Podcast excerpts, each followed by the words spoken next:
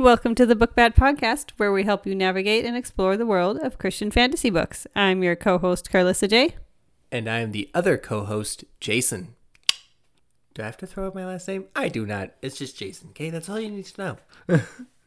so, Karlissa, Mm-hmm.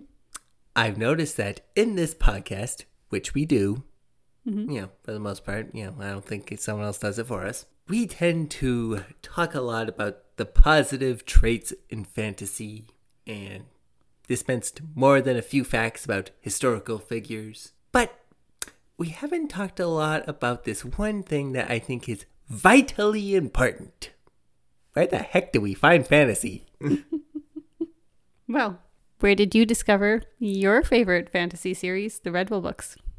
Well, I am not glad you asked that because that is a long, complicated, and very weird story that I will not go into great deal for. Long story short, public library was holding a raffle for yeah, you enter your name and your age range, and you could win a book. I won a book, and it was The Outcast of Redwall by Brian Jacques. In case you haven't picked up on this sort of thing.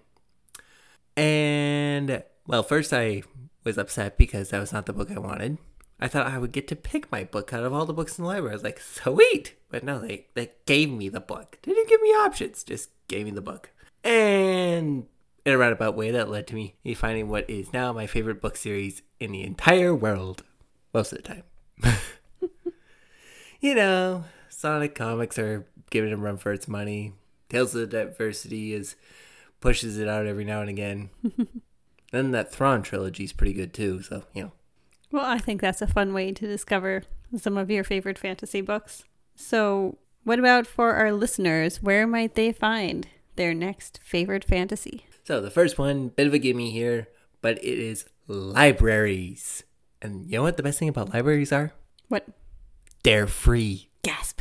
Well, as long as you're good about returning them on time. But yeah, you know, there's school libraries, there's church libraries, there's public libraries.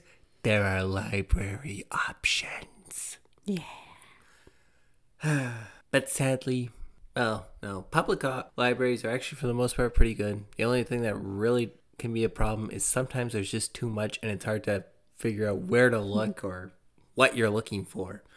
So, yeah, that kind of is a bit of a problem. And the problem with church libraries, sweetie, Mm-hmm. is the fact that I found church libraries more often than not seem to be a dump for people for the churchgoers to dump the books they don't want anymore. And there's nothing wrong inherently with that. It just, more often than not, I find it just fills your shelf with a bunch of well known books, usual, and those that are popular for churchgoers, which sadly does not include fantasy. Yeah, fair enough. But sometimes, I mean, mostly the donations that I've gotten are more sci-fi than fantasy, but there's been some fantasy uh, too. Point of reference. Yeah, I'm a I'm our church's librarian. Okay, sorry, just making sure, you know, just that this is clear. All right, moving on. Bookstores. You can find fantasy at book- bookstores. But they cost money, sweetie. Yeah, but if you already have an idea of what you want or what you're looking for, or you're willing to take a risk, bookstores are a great way to go. And you know, thrift shops. Mm, yep. Books are pretty cheap. Yep, because they do the thing that the church libraries won't do and sell the books. And there are still some Christian bookstores. Whether or not they have fantasy will vary. Yeah. Speaking of, you just recently went to a Christian bookstore. Yeah, it was fun. How'd that go? It was good. and Spent a lot of money. Yeah, n- and- But the only fantasy they had was the Chronicles of Narnia. And I mean, maybe you could count the Pilgrim's Progress. I wouldn't count that as fantasy. And the Door Within trilogy by Wayne Thomas Batson. why am I not surprised? Hardly a place to find anything that doesn't come highly recommended as a bestseller option. The one in Grand Prairie usually has the most popular fantasy of the day kind of thing. Again, I repeat my previous statement. All right, another option would be to look at Free book stands. They are everywhere. They're outside of public libraries. I found one outside. Well, it wasn't outside. It was inside a hospital. Uh, there was another one I found at some point. Where was it? I'm drawing blanks. Anywho, the nice thing about those is that those are free. Mm-hmm. You pay no money and you can take them home. It's great. What you find is kind of hit and miss, but yes, worth with, looking at. Same with just about anything, unless you order it through a bookstore or something like that. What you find at a any bookstore is hit Hmm. and miss, though. True. Uh, there's also garage sales and yard sales. You can look through those, see what you find. That's where I found Passages by Paul McCusker when I was a kid. Wait, what? Really? Yeah, Okay. And that qualifies as fantasy. I think that qual yeah that qualifies as fantasy. Okay. The more you define it, Carlos, the less I'm sure I know what the definition is. Well, what's another place to look for books?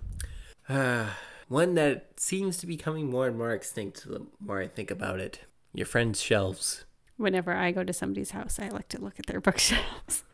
But that's the thing. I'm kind of getting the impression that a lot more and more people are getting away from actually either mm. owning books or owning physical books. right. So it's a little hard to borrow a digital book. Fair enough. You know, who have we borrowed from lately? Maybe your parents, and I don't think we've borrowed yeah, from my, my family. My parents have so many books. I look through them quite a bit. I don't think we've borrowed from my family at all. In fact, we tend to loan out to my family. I borrowed an audio drama from your family. Oh, and I've borrowed the Green Ember series by I don't remember. Wasn't it Edie Smith or something like Yes, that? Wait a minute, that's a brand of jam or No. something. it's a Smith anyway. I'm pretty sure it's a Whatever. Smith. The point is, We'll put it in the show notes. all this stuff is kind of hit and miss, though, so it's worth But a they're shot. weird. Yeah. And you know where else you might find your next favorite fantasy books, or find out about them anyway, is this podcast, where we believe that some Christian fantasy books aren't as widely recommended or read as they should be. And we talk about them on this podcast. on this podcast. Yeah. Mm-hmm. Very interesting.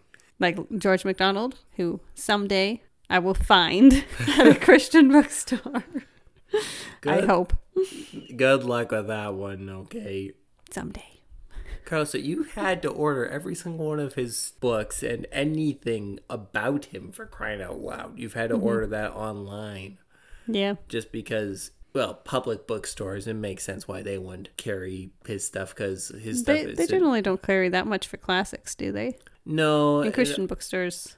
And also, Also- quite frankly, uh, the religious sec they tend to have a religious section. I find for Hmm. public books or secular bookstores, and they just kind of just throw everything in there. Yep. George MacDonald is frankly niche enough to only be found in Christian bookstores, but not modern enough, I guess. Not modern enough or popular enough, I guess, that you would find him at a Christian bookstore. Yeah, poor MacDonald. Well, that's what this podcast exists for, partially. So, do you have any recommendations, Karlissa, on books that they could read or give a shot? Or what are you reading right now? Um, I'm just finishing up on a volume called The Heart of George MacDonald, which is a big collection of sermons and some stories and lots of different stuff from George MacDonald, uh, collected by Ronald Hine, who is apparently noted George MacDonald scholar. There would have to be one. yeah. the next thing I'm going to read, I don't remember the author off the top of my head, is The Gospel According to Tolkien, which is more of a research book. Oh, and I They're both more research books, if Yeah. we're being fairness for this. I also got as an audiobook that I will listen to at some point, uh, That Perilous Realm or something like that. It's a collection of short stories from J.R.R. Tolkien. Okay, sorry. Just initially when you said it, my first instinct was to go, isn't that the that C.S. Lewis's sci-fi book that is very long? No, that's That Hideous Strength. Yeah, I know. Sorry. Just for reason, the title reminded me of that.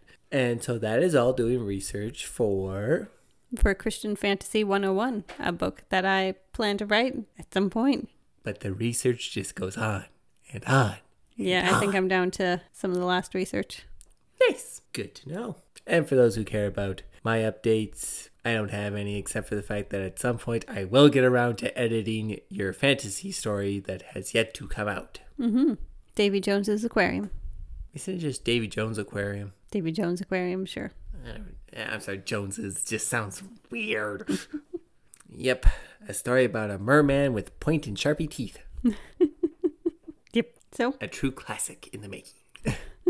So that's it for this podcast. Like, share, subscribe. You can follow us at www.book-bat.com And you can also follow us on Facebook. At book dash bat. yeah. Mhm. and I believe we are also on Twitter. Is that Okay, I'm- BookBat? I Or is it still Carlos J? I don't remember. Whatever. It's one or the other, okay? Give it a shot. What's the worst that could possibly happen on Twitter? It's not like social media is a mess right now. Somebody will tell us what the heck is the new social media thing, and we will make a point not to join that because this is just too weird.